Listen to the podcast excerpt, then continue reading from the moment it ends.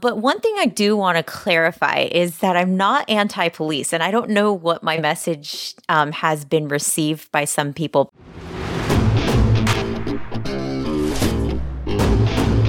And now, coming to you from the K2 studios in San Diego, California, it's the world famous Kris and Kristine Show. Hey, what's happening, everybody? How you guys doing today out there? I am Kris. And I'm Kristine, and welcome to the 63rd episode of the Kris and Kristine Show. Do do do do. Doo-doo-doo. Great old fantastic. How you doing today, baby? I am doing great today. Has been a monumental day in the United States of America, right, Kris? Well, because it's Saturday, hey, I know, and it's raining here. At least here it is. No, but there is something much bigger that you know about that I've been very excited about all day long. And what was that, baby? That is that the Associated Press finally called the presidential election today, even though the press can't really determine who is the president. They're saying that the votes are in far enough to be able to declare a winner, and it was Who? Tell me. I'm on the edge of my seat. Joe Biden. Joe, Cup of Joe got elected president. Does he know that? Is, is he- well, is he's he the aware? president elect. And so that means that he, it's still waiting on the Electoral College to officially cast their votes votes on December 14th. But what it also means, and the reason I was so excited, is that for the first time ever in the history of the United States, there is a female vice president elect. Whoa, it's like that show Veep. You ever see that show? I think it was on HBO. No, Or Showtime. I watched West Wing and I watched um, Scandal. Yeah, what, that, what was Scandal about? it was about a president and his mistress. Oh, that sounds hot.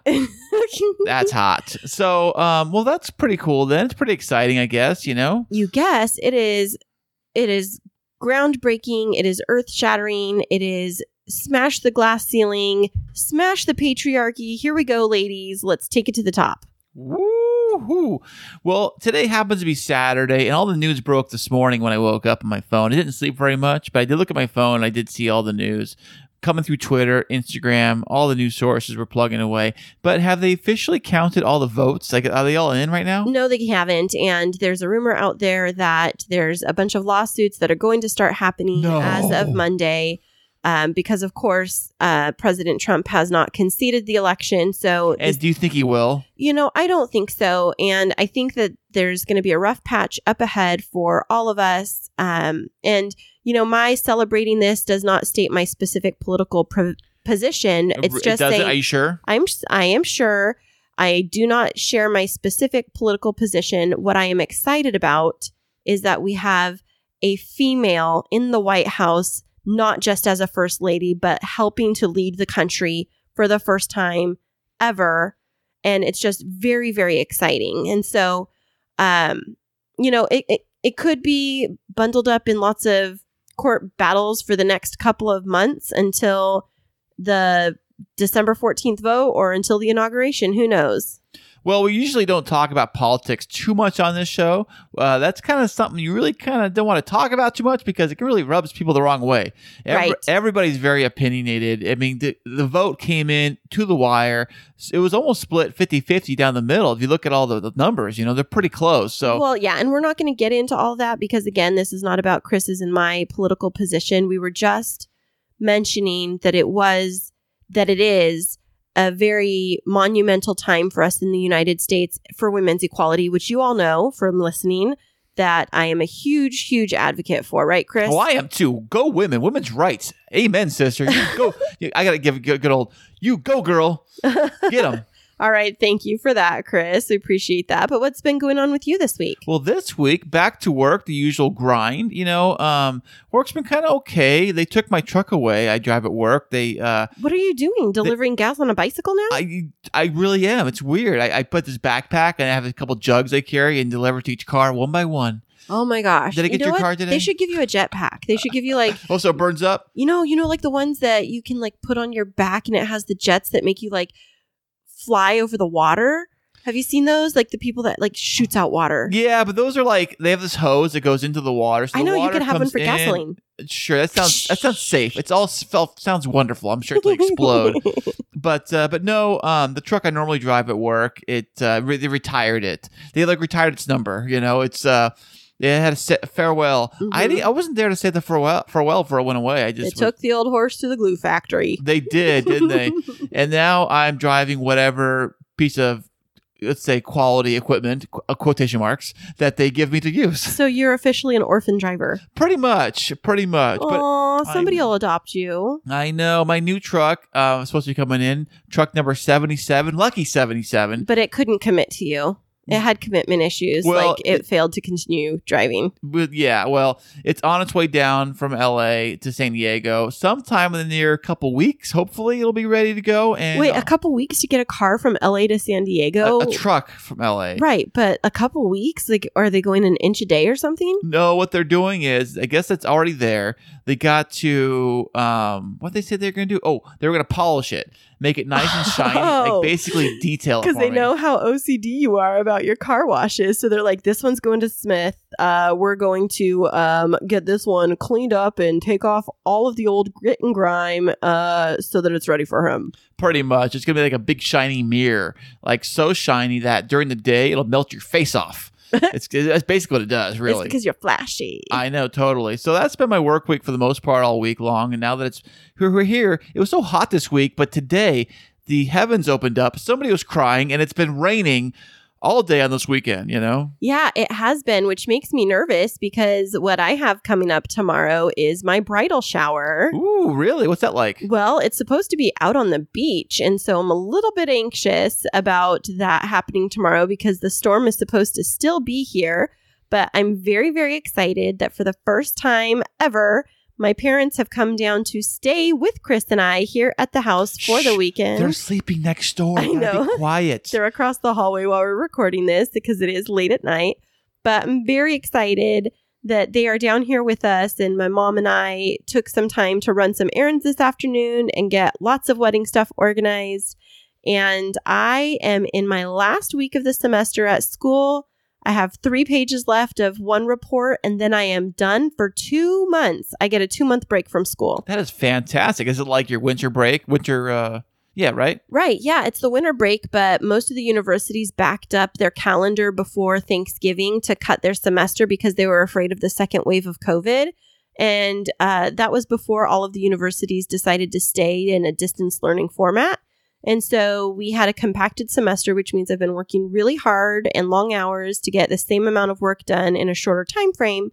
And so I think I've had like eight projects for this class, two big papers, and three smaller projects on an almost weekly basis. And it's been intense. Wow, that sounds like amazing. I mean, you're running through it pretty quickly, getting it all done. So, what are you gonna do on your big two month vacation? Well, uh, let's see. A week after my vacation from school starts, I'm going to marry you.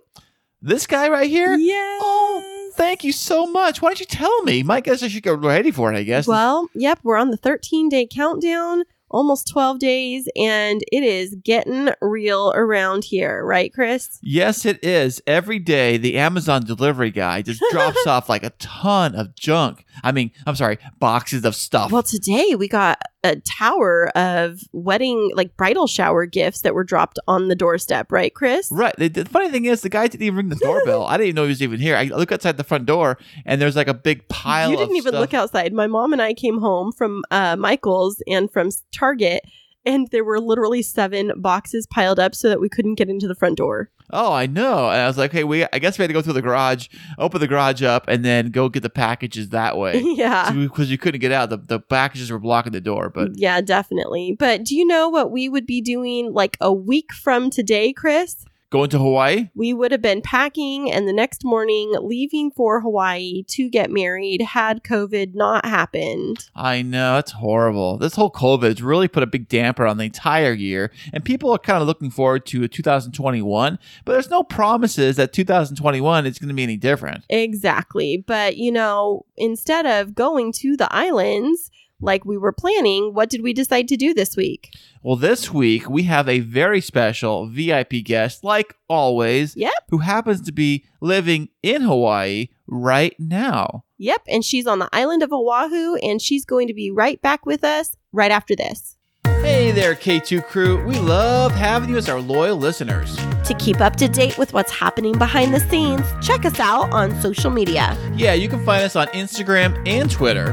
And don't forget to follow our Facebook page. Yeah, tag us in your favorite fun stories, and guess what? You might just end up on the show. Ooh. The Podbreed Network is strictly for the small podcasts that are up and coming in the vast world of podcasting. Podbreed is made up of many diverse podcasts coming together to achieve the same goal of being the best damn podcast network on the planet. Find out more at podbreed.com. And today on the show, our very special VIP guest happens to be a teacher, a military wife, and another fellow podcaster. Please welcome to the show, Catherine Sheffield.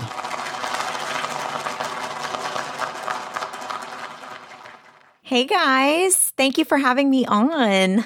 Hey, Oh, we're well, so excited to have you. yes, we are. Thank you so much for joining us today. So, Catherine, you prefer to be called Catherine or Kathy? Or Uh, Catherine, please. Did anybody ever call you Cat? Or is that your thing? Yes, yes. Actually, my mom does. Oh, well, okay. So, so Cat or Catherine or Kathy? Catherine, Kris. Oh, yes. Oh, okay. I'm sorry. Okay. So, Catherine, where in the world are you joining us today? I am actually in Hawaii. Aloha. Hawaii. What's the weather What? like over there? If I should know, I should probably know this, but It's really hot and muggy today, actually, and it has been for the last few days. Oh, wow. That sounds intense. Now, what island are you living on? I live on Oahu, and I've been living here for about three years. what, pa- what part of the island are you actually living on? Um, I am on the leeward side, so that would be let's see. Are, are you, are you bringing be on the nautical west terms? side. The west side. Okay. the the west side. Now that's over by the Turtle. Was it Turtle Beach? Uh, Uh, was it Turtle? Oh no, it- Turtle Beach is up north on the north shore. Um, I'm more towards like the resort town, little Ko Olina, you know, where the golf courses and stuff like that. Okay, so um, Kris and I, I don't know if you you know this, but we were supposed to get married on this coming November 20th at the Hilton Hawaiian Village there Oh, on Oahu and we couldn't make it. So like in proximity to that location, is it the other side of the island?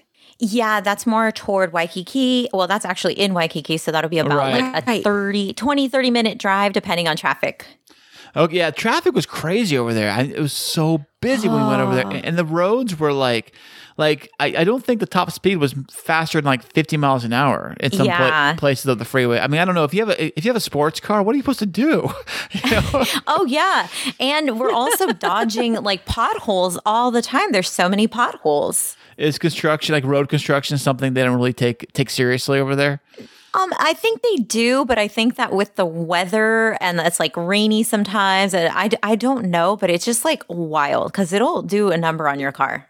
Oh, Well, yes, we experienced that. We rented a Jeep when we were there. We were actually in Hawaii a year ago this week and fell in love with it, especially Oahu. It is such a beautiful area. And we, Kris surprised me and took me to Manoa Falls and we hiked that trail.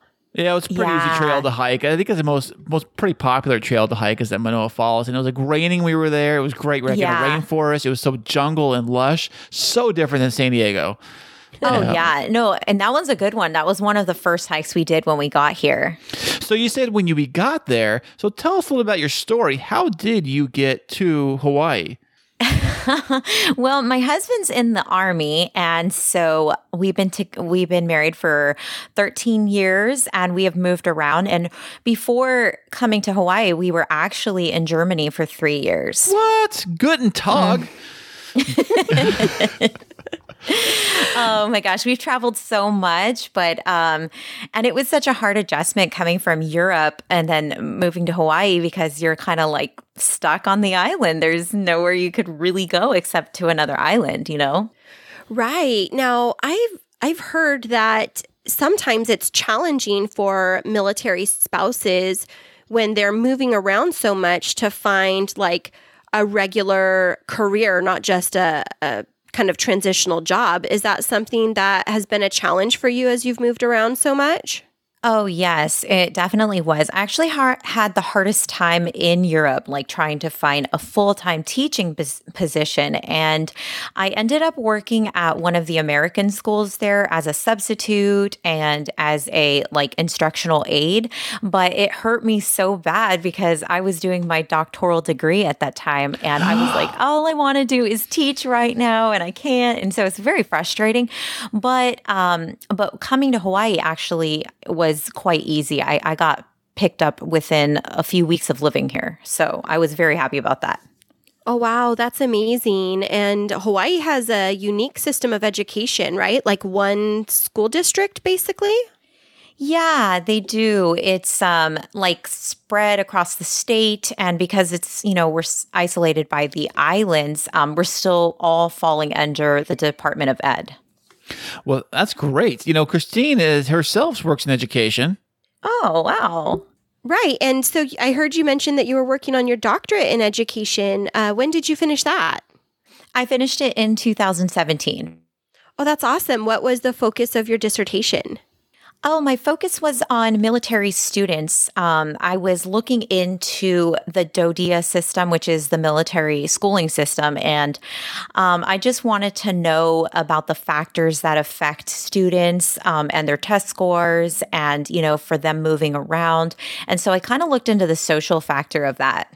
That's so interesting. Um, I work here in San Diego for the County Office of Education, and we are the grant evaluator for one of the DoDEA grants off of Coronado Island, and it's exploring some of those same factors like transitions and mm-hmm. um, the m- military deployment impact on student math development. But a lot of it is that social emotional factor for children that are consistently moving. Um, just like you were mentioning, you had been moving mm-hmm. quite a bit. And so that's that's super interesting. Did you enjoy your doctoral experience?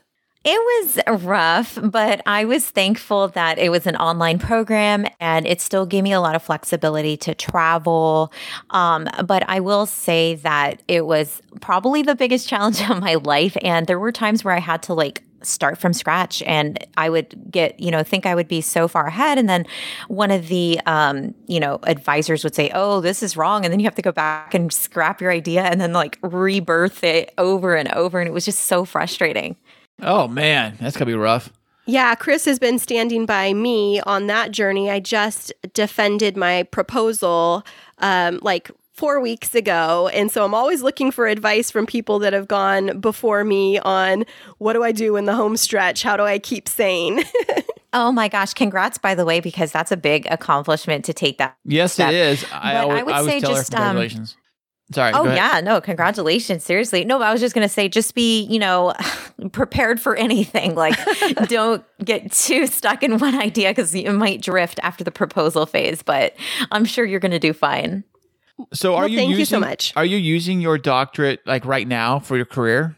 No, I'm actually not because um, mine is more geared to you know administration. But right now, I'm just I'm a high, I'm I shouldn't say I'm just a teacher. um, I just teach high school English right now. But but honestly, it's one of my passions, so I'm not too upset about it. Well, yeah, there is no just in teaching, especially in the time of COVID and distance learning. How has that impacted you as a teacher uh, and working with your students? It has been so taxing, um, you know, working from home and then having two kids of my own who are school age. Um, it's been such a challenge, like juggling, doing my instruction all day with my high school students and then making like in between breaks, checking on my own two daughters and seeing what they're up to. It's been so challenging. I bet it has been. My goodness. So, So your your day to day is I, is everything you do school wise all remote Zoom type stuff? Are you guys are you guys mm-hmm. doing anything in the classroom at all? Because here they got it like half and half. Half the school district is home. Half the school district, like our kids, can go in, but they got to be like screened every single day, you know, with a thermometer mm-hmm. and wear masks and all that. How are you guys doing that? They're depending it on school to school, and so right now my my school district um, is not or not school district, but my school zone is actually keeping it distance learning until after Christmas break, and then they're going to uh, re- reevaluate and kind of do a gradual return to school. So I'm looking forward to that because I actually miss the face to face interaction with my students. Uh, yeah, it is kind of something, and I think that some kids, I think they pick up things differently. Some, I mean, Kristine, didn't you say that your son was doing much better on the Zoom rather than being in class? Right. You know, my son is a sophomore in high school and he actually has much better grades and he's learning a lot and he likes the little bit of flexibility. And he, I heard him, he was FaceTiming a friend this morning who has gone back to in person schooling. And he said, Oh, well, that must be rough for you to have to actually go in person and see people. yeah, my daughter feels the same way. My middle schooler, she was, I was thinking she was going to be like shell shocked and like totally upset. And she's like, oh, I love this. I'm like, you do? Well, yeah, you know, definitely. Well, speaking of speaking of everything being shut down, speaking of quarantine, how I mean, I want to know is is Hawaii did this really big lockdown on anybody coming to the islands? Uh, was it two week quarantine mandatory? Nobody could, uh, yeah, everybody five people couldn't be gathered in the same spots. You couldn't go family to family. It's all got to be in house. Has the tourism really just been like nobody there, like totally quiet now? Yeah, you know, Waikiki was a ghost town. It was a little jarring to go down there and just like have no traffic. You're just going through. I mean, some shops were open, but a lot of them you see them closed and it was just like, oh, this is so weird. But um actually tourism kicked back up to, uh I want to say yesterday and the flights have been pouring in. I mean, just like cuz I live in the traffic pattern of the plane, so Yeah, I, I, know them exactly where you are. I know. I, I, we saw we saw your house and we flew over on the way in.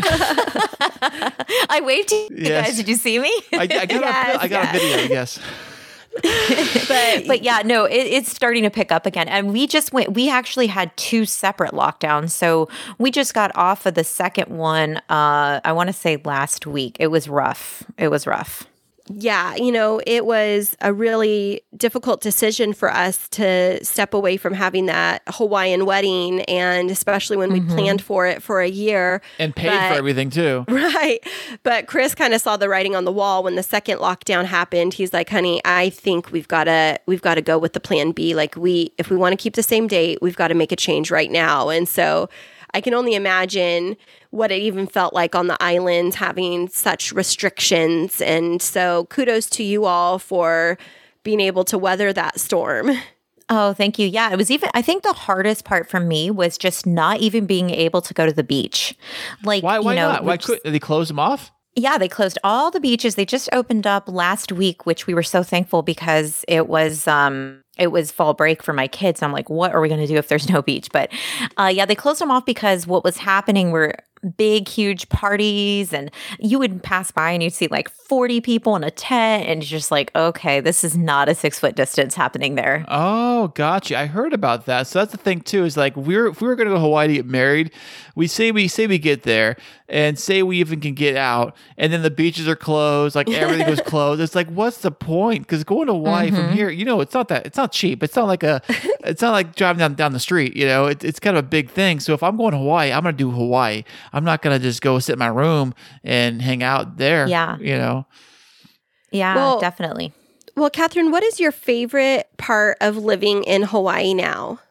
Um, I love just interacting with um like the locals and just you know just having the aloha experience. People are welcoming and um I and just finding new places to eat and just you know I don't know just every day trying to find something new I guess because living here for 3 years it you kind of say oh I've done it all but I think if you look close enough there's a lot more to do.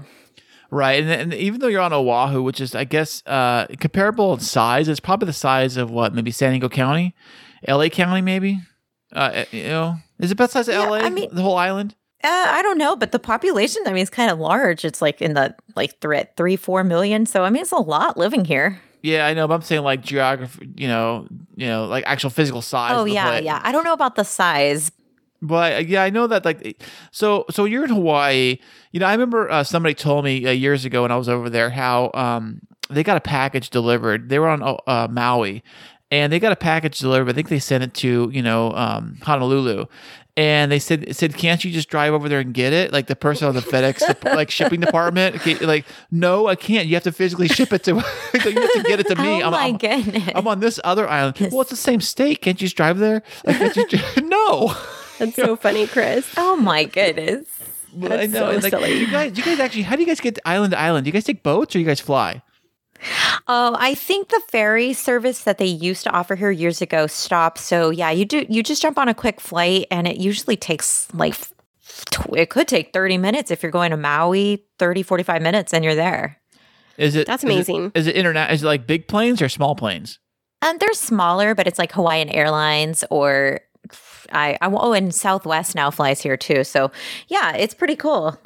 That's amazing. Well, it sounds like you've had an adventure filled life by being a military spouse and uh, been to places that many people probably dream about. And, you know, one of the other things we wanted to chat with you about today is a newer project that you have launched into, and that is your podcast that you started just this summer. Is that correct?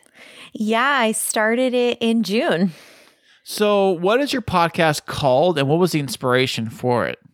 It is called A Few Bad Apples. And the inspiration about it was really just to get people thinking about the social problems that we're seeing on the news all the time about the police and the, um, you know, the brutality cases. Um, but one thing I do want to clarify is that I'm not anti police. And I don't know what my message um, has been received by some people, but, but that's not the premise to be anti police. The premise is to provoke some change and internal reform. Oh, that's super interesting. Yeah, I, I saw the title of your podcast and um, having a number of um, armed services, not armed services, but um, police officers, corrections officers in my family. And then also knowing that you were a military wife, I was just really wondering about like, what was the root of this epiphany that you needed to do something? I was just hearing all the talk online about people who are so upset about the police and about the things that are happening and people who are getting, you know, killed. And I thought about it and I was thinking, this is almost a daily occurrence, eh, or as, eh, or the media is making it seem like that. And I wanted to dive into cases. And when I, what, what actually just started as going case by case, actually, I started to see a theme that a lot of times the police officers who are involved with these high profile cases, they have a history that probably, if someone would have caught it on early on, would not have escalated to what it was. So I did see that a lot of people have bad track rac- track records and it gets overlooked and then and then we end up where we are today. So I, that was the goal after I was like, wow, I want to find these cases where this could have been prevented many times, but then it just kept snowballing.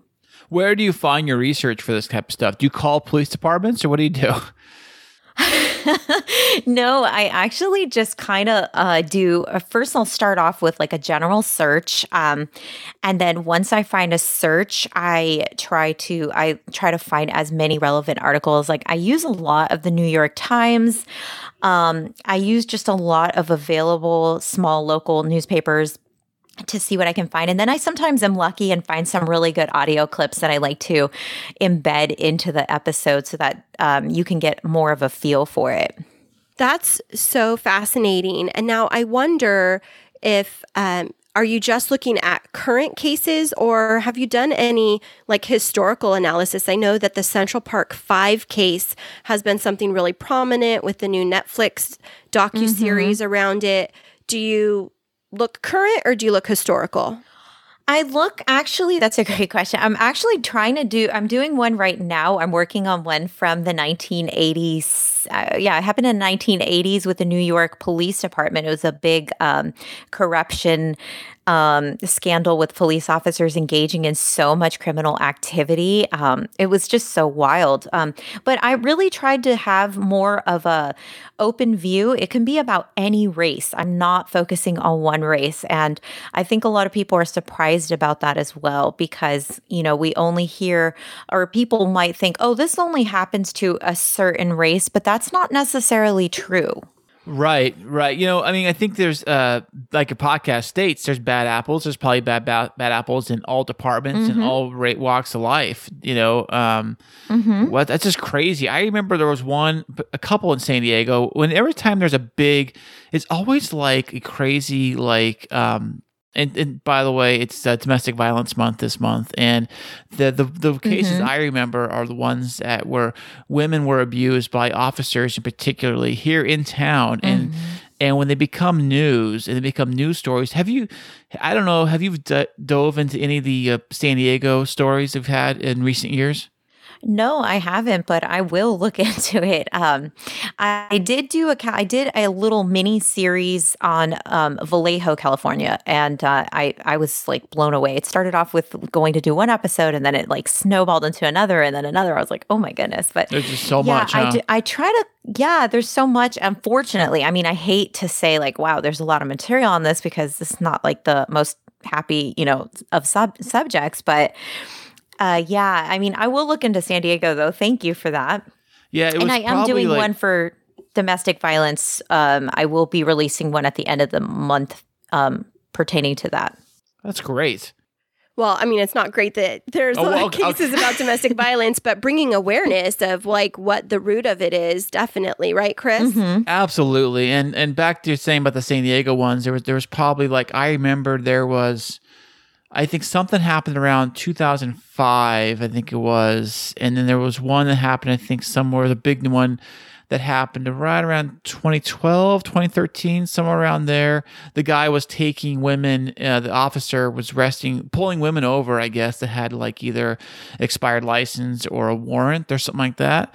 And he would say, "Come with me into the bathroom, and we'll, we'll uh, make you know, you know, Make this what- go away, basically. yeah, or something like that, and and and that's what happened. There was Oh my gosh. there was video footage of him taking like women into like the liquor store bathroom of like downtown, and you can see him take it. Yeah, so um, yeah, he got uh, obviously charged and and and uh, went to prison or something. But but it's just crazy stories like that really kind of affect me when I hear and see things like that. That sounds exactly like the last episode that I just released this past Tuesday. I Wow. mean, not not not the same exact like nature, but this uh, but the officer was doing um, crimes like this. I mean, at one point he even convinced a woman to baptize her and make the violation go away and just so bizarre and so unnerving to the like okay who do you trust if you know if this is happening to just a regular person Yeah, and I think that what you were saying at the very beginning is like you're not anti police, you're just trying to bring awareness to these incidents to figure out like what the root of it is. And one of the things that Kris and I have talked about is how when we see um, stories of excessive force on the news, how it immediately casts a light on all individuals that are wearing the uniform um, to make them kind of the enemy. And that's not the goal. And a perfect example of that is when you see, I mean, you're in education like I am, when there's a case of teacher misconduct, you don't see the entire world turn on the entire teaching profession um, because one teacher um, mistreated or um, violated an individual. But you do see that happen when it comes to individuals wearing the uniform. What do you think is behind that? That's a really great point. And I think, I mean, just from my own, you know, research, I just think that it's hard because the community sometimes loses their trust. And so when when you hear of one officer in your community that's guilty of doing something, they you know, they cast the bad light on all of them because they think, well, you know, who do we trust now? You're supposed to be the ones Right. that we're calling. And and that's the sad part about it because I mean, I do a good story at the end of every episode to try to show, hey, there are really good devoted officers out there who are making a difference. So I try to balance it because it's so negative. Right. It's almost like your Jerry Springer moment at the very end of the. Uh, you ever watch Jerry Springer? How he had like that that moment at the very end where you like sit down and tell you his his peaceful thoughts, like his thought of the day. You got you Not, do we're like not that. calling you Jerry Springer. Sorry, no, Catherine. not at all. I'm just I'm just someone. I just wonder if you have that whole like speech he does at the very end of your podcast, like a uh, bring it together, close kind of thing. Oh, I'm gonna have to implement one of those. That sounds pretty interesting. Well, you you ever seen the show? You know what I'm talking about, yeah, no, I know what you're saying. Like a food for thought moment. right? Right. So I do have a question. It might be a little bit deeper for you, Catherine. But is your you mentioned that your spouse is currently still in the army? Correct. Yes. So um, I know that one of the things I'm going to kind of birdwalk for a second and I'll be right back. But um, one of the things that I've noticed is when I speak out about instances of police excessive force or police misconduct, that I can get some um, negative feedback from those in my immediate circle about that. So knowing that your husband wears a uniform, even though it's different with police, like, um, do you get any negative feedback from the military community about your podcast? Well, not really. Um, I, so far, no one has told me anything, but I will tell you that I do sometimes feel like I need to tuck my tail a little bit, um, in in the sense that I know that it's a very touchy subject. But I think that if someone really takes the time to hear what I'm saying, that they will know, oh, okay, I see exactly what you're doing. You're only talking about the bad officers, you know. Um, so I mean, and I would love to explain to anybody that that really has any questions about it but no so far nobody has said anything. And and honestly i am very cognizant like he is in the military but he i asked him what he thinks and he was like you know what? I don't think you're doing anything wrong Well, that's great. I mean, it's good to have his support of what you're doing because if he if he was like, "No, you shouldn't be doing that. What are you doing?" You know, uh, that- that'd be a little uh, little t- tension you guys would have, you know, in the in the family. That wouldn't be good. Yeah, no, I probably wouldn't pursue it if if he was really like opposed to it. But he's actually blown away with how much support I've received, and I, honestly, I am too.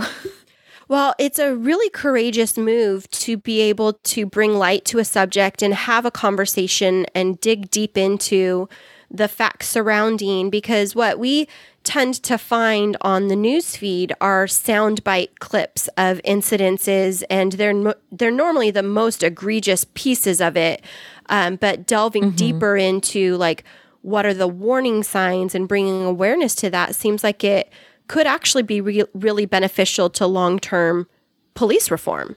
Yeah, definitely. I mean, like I said, there's a little, usually in probably most of the cases, I should say, are like this little nugget that got overlooked of information like, hey, this person failed their, um, you know, polygraph test or something in the beginning that someone just totally you know allowed them to continue forward and you look back and you're like okay but then look at what they did now. Were they even fit in the first place? And that's all it is is really just to say uh, are you looking for new ways to reform? Well maybe look at people's past history or uh, my newest idea for reform is why don't you check in with these officers? Um, I found out that they don't really do any extra mental health checks with them. Once they pass, that's it. No one ever, you know, says, "Hey, how you doing? Let's have a like a mini evaluation or something, just Really? to see how they're mentally doing." I found that out, and I was like blown away. I was like, "Wait, what?" Do they? Do I don't know this, but do they do anything like that in the military? Well, I think that with the military, there's a lot more like people are are looking at you a lot and kind of keeping in touch with you. And now with a lot of suicides occurring within members of the military, um, I do think that people are a little bit more alert and you know trying to check in with you and we'll keep a little bit more tabs on you. But for some reason, with the police department, from what I've gathered, it doesn't seem like they're doing that. Yeah, from what I've noticed um, from individuals that I know that are serving um, behind the badge that those types of mental health supports are typically reserved for after some type of um, a situation and it's kind of part of a clearing process. Like if there's been um, an officer involved sh- shooting or a discharge of a weapon or some type of um, really traumatic event that that comes into play but it, it is I, I don't want to minimize it and call it just for compliance, but it is partly for a, a box checking. And, and, you know, that does seem like mental health support might be good considering all that our officers go through. Yeah, absolutely. And their job is so um, intense, and especially like you, you get a mixed vibe from the community. You know, some are for you, some are against you, and I think mental health screenings definitely would just you know check in, see if they're okay. I mean, they they um, do everything from like even just basic welfare checks to you know being there at a crime scene, and it's it's intense and it takes a lot on them, and and um, sometimes I think that those situations can cause them to snap. So if we can you know catch that before it gets to that point uh, that would be my biggest thing that i would be advocating for right now. Just like if you're going to do any type of reform let's try to see how can we implement mental health and checking in with them and you know asking them are you all right? You know how are you doing? Yeah, that makes a lot of sense. And, you know, one of the things that I learned when uh, one of my closest friends was in the military, not in the police force, but he took me on base with him and was showing me that there was like a family services center even on mm-hmm. base to like help out with families and to check in with them. Is there anything like that to support the families of officers? Because I, I've heard that there's a lot of high stats around domestic violence in police households. Yeah, there is. And I just uh, actually found that out for this episode coming out, uh, not this week, but next. Yeah, I was surprised to know that there is a very, very astounding number of. Uh, domestic violence cases within the police, and um, I don't. I so far I don't do not know, and I'll be honest with you. Um, I do have family members who are in the police, and I don't think there's any other resources. It sounds like they come in and they do their shifts and they go home. It doesn't sound like there's any um, type of extra, you know, support systems or or resources available from what I've heard. I've never heard anyone mention any. That seems so crazy to me because I feel like, and I'm an outsider, so maybe you can kind of push back on this, but I feel that being a police officer or a corrections officer is the closest thing to being a military family in terms of the like the call to respond around the clock and the stresses and the pressures that go along with that. Um, what kind of structures do you have as a military family that you think might be beneficial for the police force? We have um, a family readiness group, FRG, also known as, um, that they try to get families together like once or twice a month. Um, they do activities. They just, you know, want to get to know you because maybe, you know, the officers know, you know, they know each other, but what about the family? You know, do, do you know who the family is? Um, so in the military, there's a they do try to get the family involved a lot, and I mean, some people choose not to go, but but the option's always there, and people are all always invited. Their kids are always invited, and so I feel like with the military, they do a really active effort to get everyone involved, or at least feel like they're invited and able to participate. That is great. That is fantastic. Now, are you talking more along the lines of the military, um, where the houses are all like everybody lives on base kind of thing, like like military housing?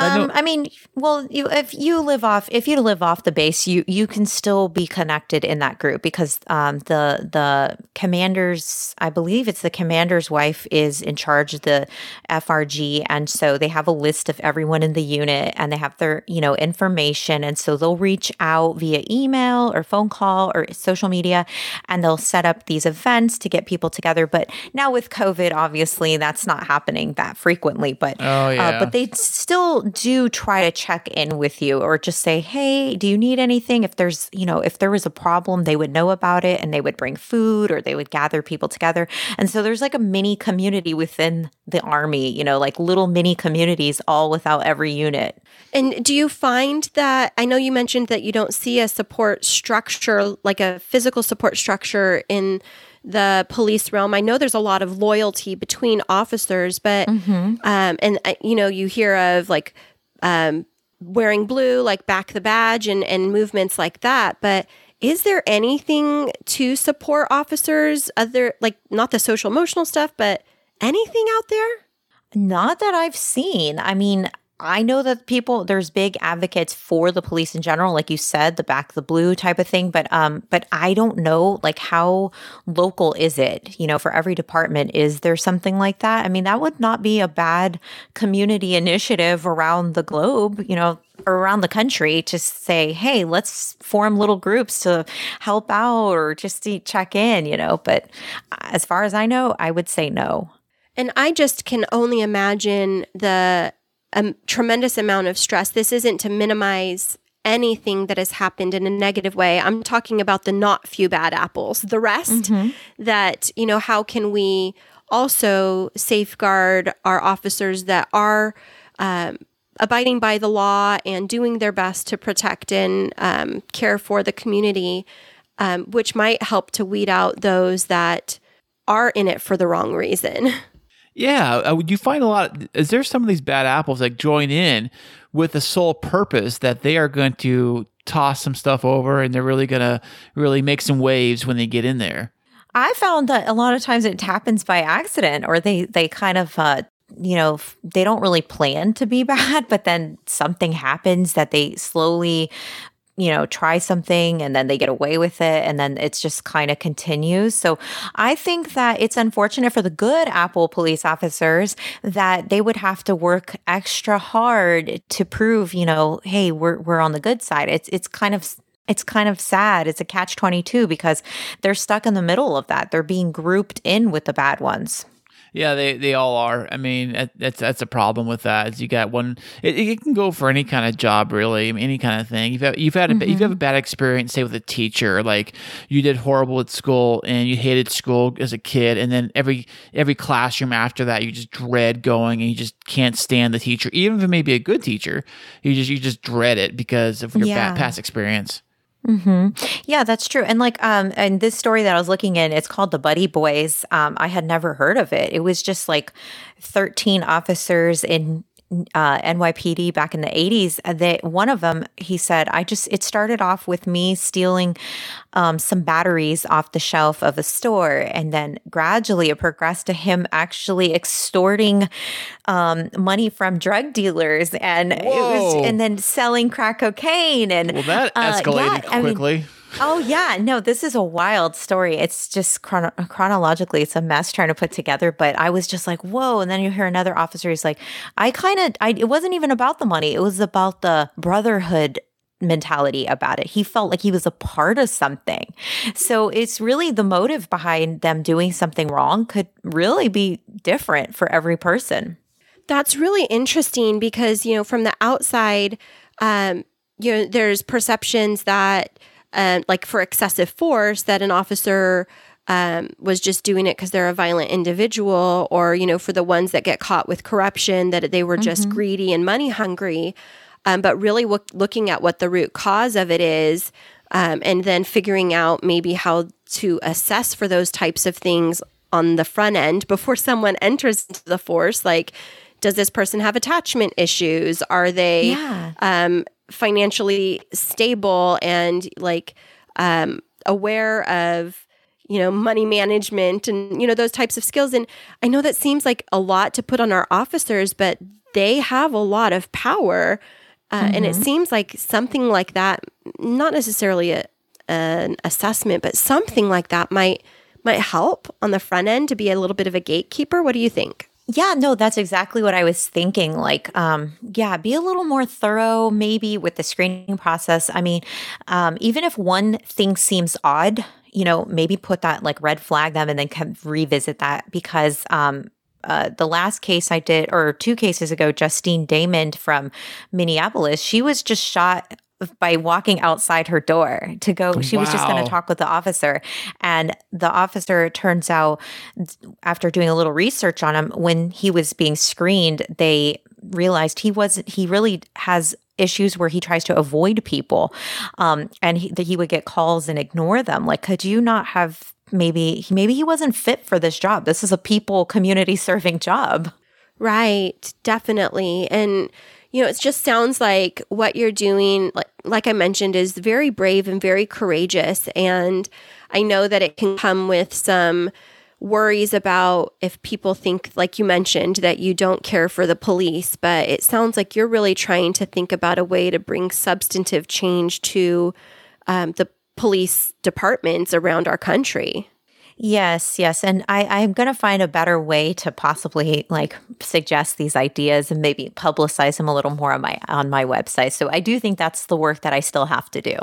Well, you know, you just got started with podcasting a few months ago, and it sounds like you are already off to a really great start. And I know that those that are listening are probably intrigued to hear about what it is that you've been finding. So, where can our listeners find you on the internet? Oh, you can find me on Apple Podcasts, Spotify, uh, anywhere actually, Google. Um, yes, and I hope if you do listen, um, that you you enjoy. And if you have questions, please email me at badapplespodcast at yahoo.com. What what is awesome. the uh, name of your website, Kathy? Oh, it is um, a Wix site. It's kind of long, but I can send it to you okay. if you want to link it. Okay, I got you. I didn't know if you had a domain, if it was uh, badapples.com or something like that. So we'll, we'll, definitely leave the website in our show notes. And so you can find Catherine's podcast, A Few Bad Apples, on the areas that she mentioned, including Apple Podcasts and Spotify. Um, you can link to her website through the show notes in this episode. And on Instagram and Facebook, where can our listeners find you? Oh, at Facebook, it's facebook.com slash a few bad apples pod. And on Twitter, it's at few apples. Awesome. So, listeners, I hope that this has piqued your curiosity, that you've learned a little bit about Catherine and her background and this passion to support police reform in our country. Thank you so much for being on our show this week. Oh my gosh. Thank you guys so much. I really appreciate it. Thanks, Catherine. Once every harvest moon, a talk show comes along that is so groundbreaking, raising the bar to such heights that other podcasts step back and say, wow, that show's got it figured out. With a host, tempered in focus, commitment, and sheer will, this is The Derek Duvall Show. Pop culture, news, and interviews with fascinating people that channel the great Edward R. Murrow and Walter Cronkite. The Derek Duvall Show. Find him on Twitter and Instagram at Derek Duvall Show, and find his new episodes every Wednesday on Spotify, Apple Podcast, Google Play, and Podchaser. The Derek Duvall Show. The best thing to happen to Hump Day since the Geico Camel. What what? Well, that was fantastic to have Catherine on the show today. That was amazing. Yeah, it was so interesting listening to her take on her podcast with these investigations into a few bad apples. right. You know, it's funny to think you think the police officers are there to help you out, but uh, there are a few bad apples out there, and they just like in any industry, really. You know, there are people that are shady, McShadersons, and right. they like to do bad things. You know, you gotta watch out for those. Right, but it's not widespread. And like she was saying, I'm I'm sure that she can get some flack from people thinking that she's casting this negative light on law enforcement, and that's definitely not what she's doing. And it's the same way I think about in education when you hear bad stories about a teacher or a coach doing something bad or engaging in inappropriate activities with a student, you don't go and then hate all teachers. It's the same type of thing. There's a few bad apples. But there are people that do though. They they will kind of group everybody. It's it's the same thing happened with the Catholic Church many years ago and and that stuff. And then also, I mean, you work in education, so you probably right. see kids and you probably see like um you've probably seen horror stories, you know, that you hear about the news, you know. Of all the horror stories you hear the news about people like teachers doing bad things with kids, uh I mean, does that always get reported? Um I don't know. I mean, as as an educator, I'm required to report if anything was brought to my attention, whether or not it had been reported before, I would have to report it or I could lose my job. And I know that's the case with all others in education. But why law enforcement? Why is there, is there... I think law enforcement are mandated reporters also when things happen to children, but you know, I think that and and this is not just to lump into law enforcement in general, but I think this has to do with power. And when people get positions of power, they it can go to their head, right, Kris? Oh, 100%. I, I mean, even slight just a little bit. I mean, you're the boss uh, for a day. I mean, look at the assistant manager. When he gets a hold of a, of a position, the, the boss is gone and he's in charge, he probably goes straight to his head yeah. and and uh, and all that. But uh, but yeah, you know, I mean, I can only imagine what it'd be like for for for a person that that if, if you got pulled over by a cop and and something bad happened to you and and you know and you try to say stuff, speak up about it, and, and who do you really go to? You can't trust anybody. Right. You know what it makes me think about, and it's not about external to the police department, but it's internal. And it, it's been years and years and years since I've seen this movie, but the movie Training Day, Oh, I have it on DVD. Yeah. yeah, about like corruption inside of the police department, even with a trainee. And again, this is not to speak negatively of law enforcement because I am so grateful for their protection. But there are instances, like we said, in every field where a few bad apples kind of ruin it for everybody, right? Oh yeah, and like uh, like she was saying, you know, that's what the, the heart of her podcast, which is so fantastic, by the way. So you guys got to give it a listen. Yeah, definitely. And I just think it's so interesting that an educator would find this to be her hobby and like what she's most interested in researching. And I could see how I could nerd out on something like that. Maybe I'll do a podcast like that. Maybe not about law enforcement, but some random podcast after I finish school. What do you think, Kris? Yeah, maybe you could do your uh, same kind of spin off, but with with uh, the school district, maybe or something, or maybe maybe, Ooh. maybe even politics, local city politics, maybe. Ooh. You know, Yeah, instead of the West Wing, it'll be like the East County Wing. Oh, or whatever, San, San Diego City. Yeah. Um. You know, speaking of the city council, I remember years and years ago. I think before you moved, before you got here to town, the city council here in town was so corrupt. It- Really? oh, the mayor of San Diego. Uh, what was he doing? He was like he he got I think he got kicked out because he was doing inappropriate things with like a secretary and stuff. Oh gosh. And and like and like Family yeah. friendly podcast. Well, Family friendly. I'm what I'm saying is that he would he would do things like that and and he got in trouble and the city council was doing shady things too. There was this big old thing where I believe the city council would um what were they doing? They were actually um taking money from um let's say adult um, venues to keep them open or to do something. They were, they were you know fluff- fluffing the books or doing some shady stuff. Yeah, there's a lot of things like that. I mean, the whole place is all corrupt. That's why I don't trust a lot of them. You know. Yeah, I get that. And, you know, I think that it's just an interesting concept to explore. I don't think it's one that I would want to do a podcast personally about. Um, but I think that it's super, super interesting. And I've learned so much from Catherine. And it was really fantastic to have her on the show today. It was definitely fantastic. So, hey, babe, do you got anything else new, you want to share?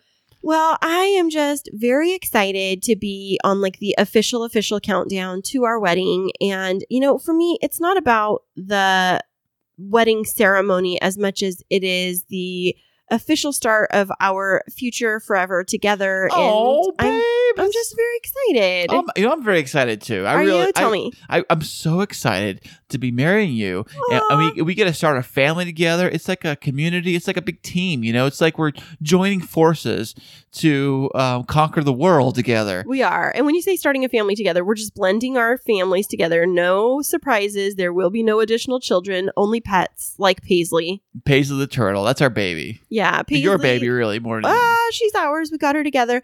Now Paisley has a birthday coming up in How like do you even know that? By the way, February, March, April. She was born in January. We got her in April, April fourth. are you are you picking the day we got her or the day she was born? No, they said she was four months old when we got her, so I think January fourth is officially what we're calling her birthday. Oh, you just pick a day. I am picking a day. Uh, you said January fourth. Yes, I'm picking a day. Okay, whatever. I mean, January fourth is officially Paisley's birthday. Are you gonna put like a little plaque on her in her little cage? I am going to celebrate her birthday. Do you know that I found out that Paisley is supposed to live until she's 80 to 100 years old?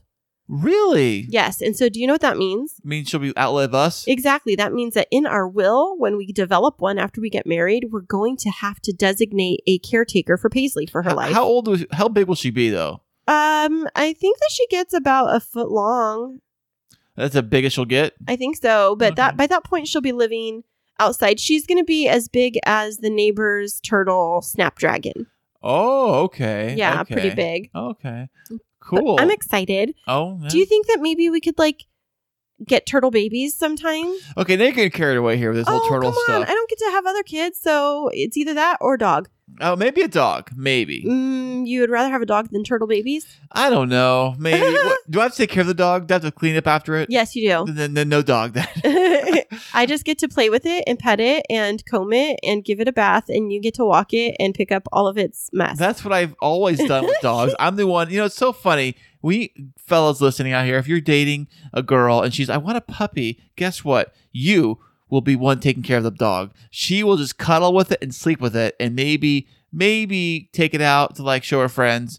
But you will be the one picking up all the poop. You'll be the one buying the food, watering it, feeding it, That's not true when it comes to me. giving it baths. I am the one that takes care of Paisley the majority of the time. no, You I do. No, you only have to watch her a couple of I days. always change her water and feed her all the time. Always, it's like once every couple of weeks. Well, there you go. yes, once every couple of Once weeks. is once too many if you ask me. Oh me. my gosh. OMG. Uh, well, we are very excited for our wedding coming up, and we're mentioning Paisley because she will be a special part of our upcoming celebration, and you will have to stay tuned to our social media channels to see what's happening in the world of Kris and Kristine as wedding day creeps nearer and nearer. What, next week, right? No. Week after next? Uh, week, well, yesterday was a two week mark, so it's going to be the 20th. Yay!